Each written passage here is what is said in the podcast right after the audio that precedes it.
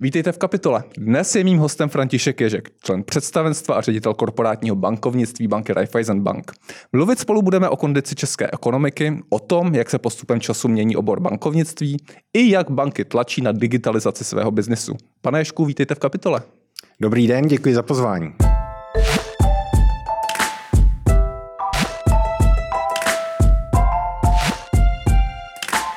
Já bych začal malým výročím. Raiffeisen Bank je na trhu 30 let, slaví v České republice 30 let. Vy jste spojil dvě dekády svého života s touto bankou.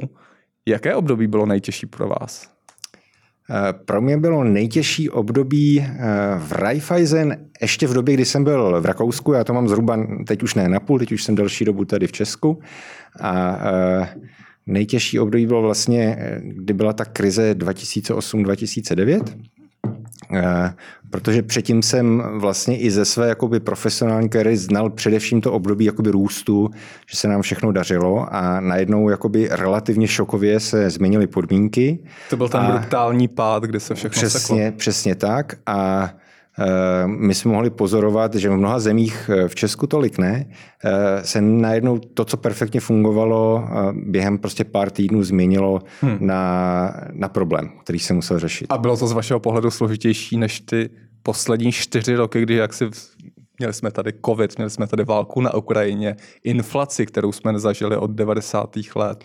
Já si, já si, eh, a to je moje percepce, eh, já ten první šok bych srovnal. Jako někdo, někdo něco změnil a vypadá to, že by všechno mohlo být jinak, ale z hlediska pak dopadu, když jakoby ten, ta první vlna, eh, teď řeknu, že opadla, nebo začali jsme vlastně vnímat, co se, co se děje, tak tak mi to nepřipadlo až tak, eh, až tak jakoby zásadní, velké. Jo. Hmm. Když teda musíme říct, že covid a to, že jsme nemohli běhat venku, eh, bylo zásadně velké, ale teď nějak ta paměť to prostě Já trošku se obrousila. I proto, protože možná mám takovou zromantizovanou představu o tom, co ředitel, ředitel korporátního bankovnictví dělá, ale mám takový pocit, že drž, držíte trošku prst na tepně ekonomiky, kdy vidíte, jak eh, firmy úvěrují, jak splácejí, eh, jak, jaký mají reálný dopad v zásadě na, na, na, na tu životoschopnost, životoschopnost ekonomiky. Eh, jaký pocit máte z dnešku? Asi, asi by se uh, bylo nejlepší podívat se jako před ten covid, kdy přišel, přišel ten šok. Já jsem byl tehdy někde uh, na horách a vrátil jsem se a ten další týden se jako všechno zavřelo a teď nikdo nevěděl, co, uh, co nastane. A uh, než eh, teď obvykle ty firmy mají nějaké rezervy, prostě nějakým způsobem eh, eh, vlastně běží a není to tak, že když něco nefunguje, tak zítra, zítra ta firma se, se vypne. A tak jsme začali hned se koukat do toho portfolia, říkali jsme si do toho našeho portfolia klientského a říkali jsme si, kdo by jak mohl být zasažen, hmm. na koho to bude mít dopad, na koho to nebude mít dopad. Eh, mohou chodit lidi do práce, kdo je na tom závislý, kdo tom závislý tolik, eh, tolik Poměrně není. komplexní analýza. Poměrně kompletní analýza, komplexní a kompletní z hlediska toho portfolia a Uh, začali jsme si malovat různé prostě scénáře. Hmm. Teď řeknu uh, vždycky aspoň dva. Uh, jeden je, jak si myslíme, že by to mohlo dopadnout, a pak nějaký o hodně, o hodně horší. A nakonec se ukázalo, že to dopadlo jako lépe. Čím to bylo způsobené? Eh, čím to bylo způsobeno? Eh, mně tam přijdou takové dva faktory. Eh, prostě ty firmy chtěly fungovat, oni prostě nepřestali, protože se něco změnilo, takže hledali cesty, jak to, jak to udělat a pak samozřejmě do té ekonomiky se napumpovalo spousta peněz což tam do určité míry je vidět dnes a možná to eh, vlastně pak paradoxně vyústilo i jako jeden z impulzů pro eh, inflaci, inflaci no, hmm. dnes. Hmm. Já předpokládám, že vy jako bankéř vlastně asi nemáte nic proti pumpování státních peněz do ekonomiky a kapitalizaci firm. Nicméně nebyl to morální hazard trošku podle vás? Uh, no, poboj je vždycky. Poboj, ano, poboj samozřejmě. Víme vždycky. Ale... Já obecně uh,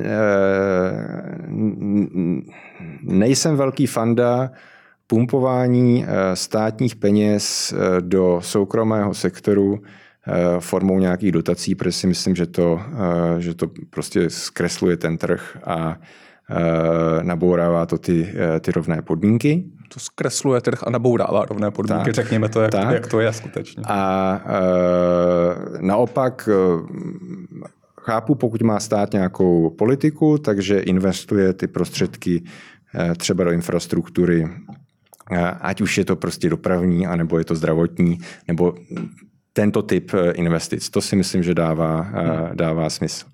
A eh, tady nevím, jestli částečně jako z obav, aby ekonomika opravdu se nějakým způsobem nezhroutila. Ty peníze mi přišlo, že šly jako doleva doprava, a vlastně je to i vidět, o kolik se zvýšily úspory, ať už domácností, anebo, nebo firem. To, ten, ty trendy se úplně jako zlomil skokově, to naskočilo rok vlastně 2000, 2021, 2020 jsme to viděli všichni v portfolích, prostě o kolik narostly úspory. A eh, to možná zase vytvořilo nějaký ten předpoklad jednak pro tu inflaci a teď jako poštář do určité míry. Eh, pak, eh, když ta inflace se vlastně dostala. Propsala do těch, propsala cen, do těch cen energií a tak dále. Hmm. No.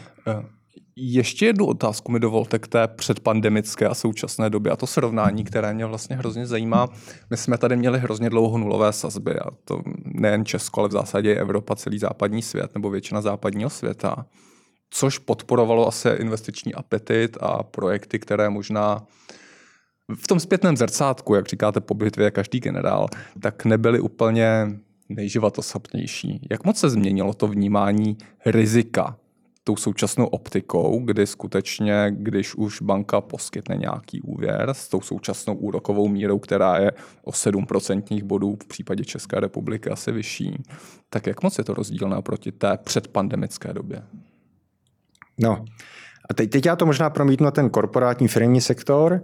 Eh, je, jedním z velkých efektů je, že se vlastně posílá role eh, eura v ekonomice, takže ten podíl eh, těch úvěrů v euru v tom eh, firmním bankovnictví se zásadně zvýšil v celém sektoru. Firmy před, před tou vysokou úrokovou mírou utíkaly Přesně do eura. utíkaly do eura.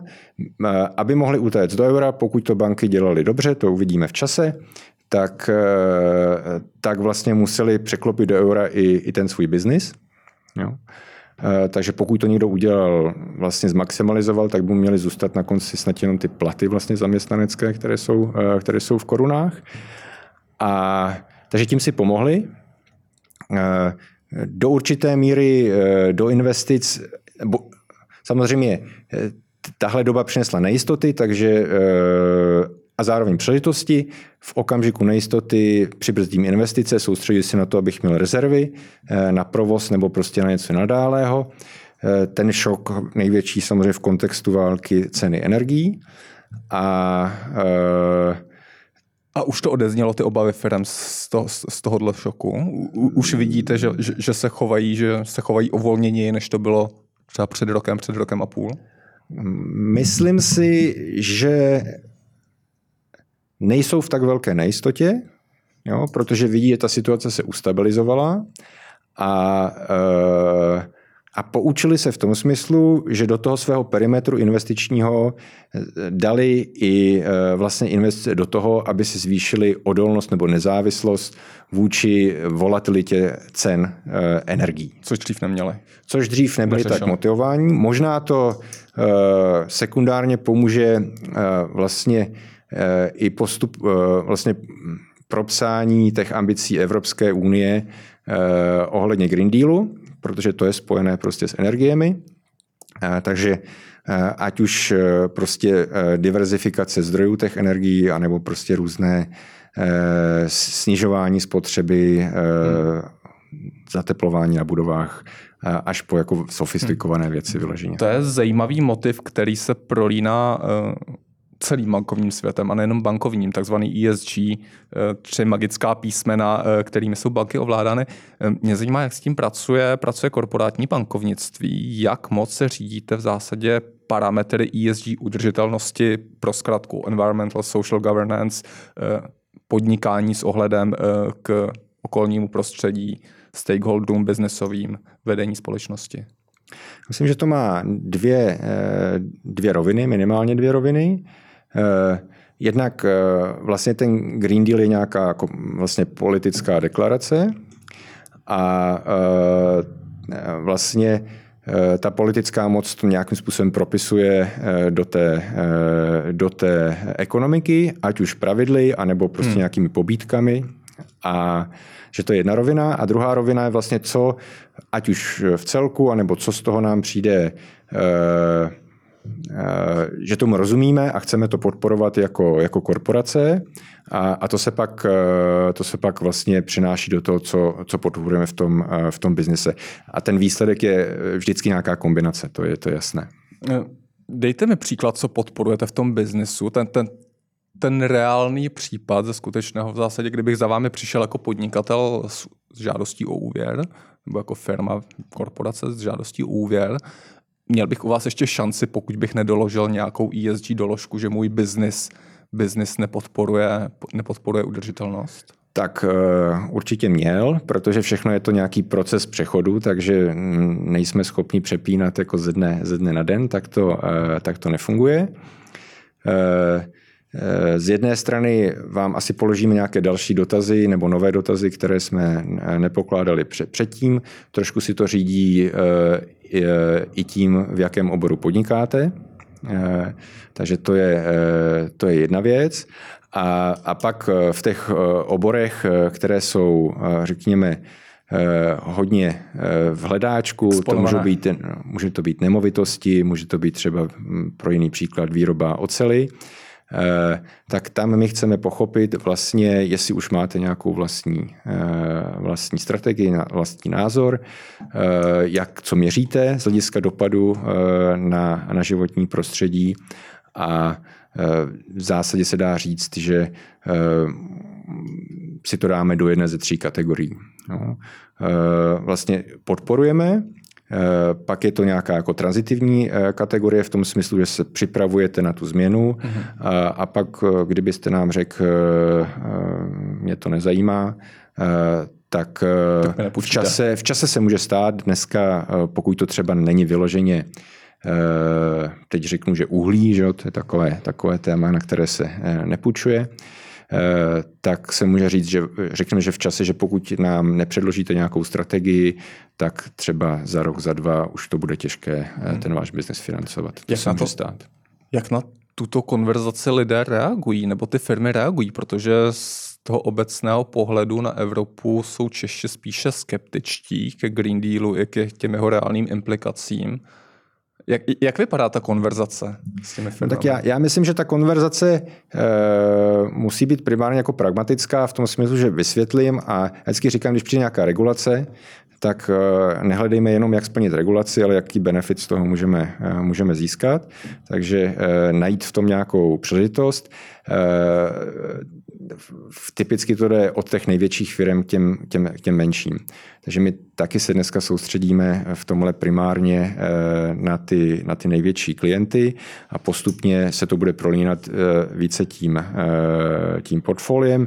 Existují něco, čemu, čemu se, nebo existují dotazníky na tohle.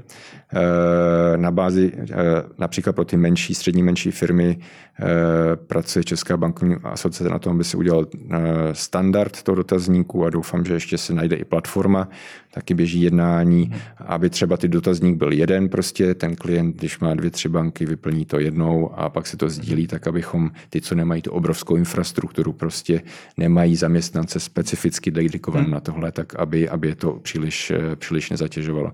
Ten dotazník by mohl být ještě letos, nebo ta, ta eh, unifikace? To nevím z hlavy, popravdě řečeno. Vím, že eh, vlastně schoda na tom dotazníku je a, a začalo, se, začalo se budovat. Eh, určitě se něco jako letos bude testovat, ale teď bych, teď bych si to cucal z prstu. Takže myslím, že spíš jako do, do, širší, do větší rozšíření s příštím rokem. Já se zeptám trošku jinou oblast ještě korporátního biznesu a to je digitalizace, protože možná je to pro někoho překvapivé, pro mě to trochu překvapivé bylo, ale osobní a korporátní bankovnictví se v ohled, ohledem, pohledem digitalizace poměrně liší, ne, ne, není to překlopené jedna ku jedné. Eh, jaký je ten stav a jaké tam jsou ty výzvy z vašeho pohledu v digitalizaci korporátního bankovnictví? my razíme takové jako heslo, že poradenství a prodej je v korporátu business lidí s lidma a všechno ostatní ideálně bychom chtěli zdigitalizovat. Samozřejmě proti retailu máme zásadně méně klientů a Eh, ten korporátní svět eh, sebou často nese individualizovaná řešení, takže prostě variabilita je, je o, hodně, eh, o hodně větší. Že jsou oblasti typu pladeb, kde je to stejné jako v retailu, tam prostě hmm. to musí být digitální a není důvod, proč bychom měli pracovat s papírovými podklady. A pak může být opačný extrém třeba u nějakého projektového financování, kdy prostě to je eh, primárně know-how business, kde se prostě tady jede, teď řeknu, že na hodně s využitím prostředků Microsoft Office a nemám tam prostě automatické schvalování a tak dále, protože se hmm. prostě eh, staví ty, ty obchody prostě na míru podle konkrétního projektu. Spousta bank alespoň směrem k těm retailovým zákazníkům komunikuje, že chtějí být digitální bankou, skutečně občas až virtuální bankou eh, s plně digitalizovaným řešením. Je to vlastně ambice i korporátu přesunout veškerou agendu přesunout veškerou agendu do digitálu? Jak jsem eh, říkal, u nás eh, ta ambice je, abychom ten obchod měli pořád mezi lidmi. Tak. Je jedno, že mým klientem je firma nebo eh, instituce nějaká, ale nakonec jednám s lidmi. A, a pak ty... A to je ten benefit. To je to, to je, to... Tam je to poradenství, pak jsou eh, další činnosti, které jsou třeba rutinní, teď řeknu, že průběžné čerpání úvěru, žádosti o garance, které se dají zdigitalizovat. Hmm. Možná nemá úplně smysl to dělat do 100%, tak použijeme paritovo pravidlo nebo něco podobného, a říkáme si, když bude 80%, eh, hmm. tak, jsme, eh, tak jsme spokojení. A vlastně, eh, co my děláme, my to diskutujeme s těmi našimi klienty, kde si myslíme, že by jim to pomohlo, kde to, kde to ocení a prostě podle toho vybíráme ty oblasti, na které se, na které se zaměřujeme. Jiná dimenze té digitalizace, můžu ještě přidat, je to, že vlastně Dneska i z hlediska procesů těch klientů, oni mají spoustu softwaru, který používají pro ten svůj eh, denní život také. A tam já vidím eh, jako budoucnost v tom, že vlastně ty, ta naše řešení se budou povídat s těmi klientskými řešeními napřímo. Mm-hmm. A vyřadíme z toho ty lidi, kteří třeba někde něco přečtou, přepíšou, nebo nahrajou, nebo downloadujou a pak to uploadujou. Eh, tak eh, to se hodně skrývá pod tím eh, dneska světem API, že jo? Uh-huh. A tam, tam já vidím velký potenciál do budoucna. Potenciál i když se chytnu současného buzzwordu umělé inteligence? Je to něco, s čím, s čím alespoň teoreticky výhledově pracujete? Určitě, určitě taky. Já Dává si myslím, smysl, že ta, alespoň eh, ta umělá inteligence zase půjde eh, po mase. Nejdřív jako vyzkoušíme tam, kde je eh, jako nejvíc vysoká frekvence, opakování a tak dále a postupně se to bude rozšiřovat, že to dojde, dojde i k nám do toho, do toho korporátního, korporátního světa, ať už na straně podpory, hmm. Eh, anebo vlastně i na straně, eh, řeknu, že podpory těch obchodníků, eh, co třeba nabídnout klientům, na co se s nimi zaměřit. Když zůstanu u tohoto tématu ještě poslední otázkou, největší výzvy v oblasti digitalizace korporátního biznesu příští rok, příští dva roky, středně dobí. Co je za vás to hlavní téma, které je Eh, které řešíte, které je potřeba vyřešit? Jedno z velkých témat, myslím, jak pro nás, a, ale myslím si, že i obecně je, eh, já tomu říkám proces klient, jak dostat klienta do banky a jak ho tam udržet ve smyslu eh, těch pravidel, které jsou pro prevenci praní špinavých peněz, compliance tomu, mm. tomu říkáme, Know Your Customer anglicky, tak tam tam je hodně administrativy, kde eh, prostě se systematizování, udělení to jednoduché těm klientům a zdigitalizování ultimátně, eh, to je určitě obrovské téma. A eh, druhé téma, které já vidím, je vlastně, my tomu říkáme denní bankování, ale řekněme za ty platby ovládání veškerých účtů vzdáleně, zpráva uživatelských práv, opakovaná právě tady ty čerpání úvěrů třeba a tak dále. To je prostě, co už je zatím deal done v tom ano. smyslu a já prostě na bázi toho dílu dělám týdenně, denně, měsíčně, opakuju operativu, že to jsou tam je hodně opakování, to si myslím, že je ideální pro to, aby se mhm. to uh, zdigitalizovalo, uh, ať už na našich platformách, anebo právě tím způsobem, že ty naše platformy si budou povídat s těmi klientskými. Hm. Je na té uh, bankovní úrovni v České republice velká variabilita toho, jak přistupují jednotlivé banky ke svému korporátnímu bankovnictví, o tom, jak, jak, jak o tom přemýšlejí. Nebo je to v zásadě podobné jako u toho retailového bankovnictví, kdy v zásadě většina bank, těch velkých bank, aspoň kam Raiffeisen Bank patří, tak v zásadě nabízí podobné, podobné služby, podobné, eh, podobné principy. Kdybychom všechny ty naše služby a produkty jakoby očistili na dřeň, tak eh, se dostaneme na několik jako málo produktů, ale právě ta schopnost eh, řekněme, ho nabídnout ten produkt, prodat ho a jak ho zprocesuji, to je to, co nás odlišuje. Takže já si myslím, ty agendy uh, mohou být podobné, a ten přístup ale je ten, ten přístup je ten diferenciátor. Jo? Protože když se podíváme třeba na úvěrování, tak prostě mám dva základní uh, typy úvěrů na provozní potřeby a investiční nebo splátkový a, a to všechno ostatní jsou deriváty z toho hmm. a samozřejmě ta schopnost to dodat. Začali jsme u výročí, skončíme u výročí. Kam půjde Raiffeisen dál v posledních, v, dal, v, dalších letech? Vy jste, já jenom jsme... Eh, v nedávné době jste dokončili integraci eh, klientů Equabank, což byla vaše výrazná akvizice. Možná, jestli můžete naznačit, jestli máte dál akviziční apetit, nebo jestli plánujete růst organicky. My jsme vlastně v listopadu minulého roku de facto završili tu, eh, eh, tu akvizici Equabanky. To je tím, že jsme zmigrovali klienty vlastně na, na ty cílové systémy.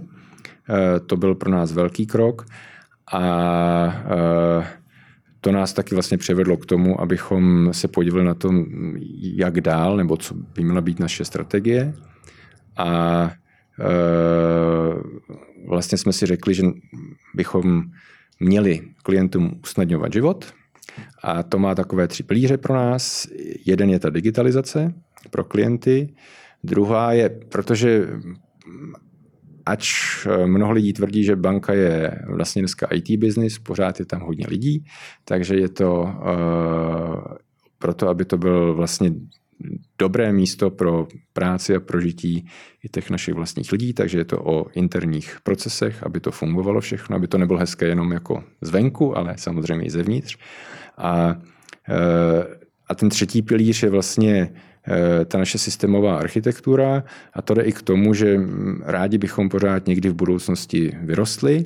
Teď eh, ta naše další cesta je organická, ale samozřejmě pokud přinese ten trh nějakou přelitost, tak eh, bychom se rádi na to eh, podívali. A když, když eh, to bude hezké a vyjde to, tak třeba se nám podaří ještě někdy nějaká akvizice. Říká František Ježek, ředitel korporátního bankovnictví banky Raiffeisen Bank. Děkuji, že jste přišel do kapitoly. Děkuji moc. Naslanou. A shledanou.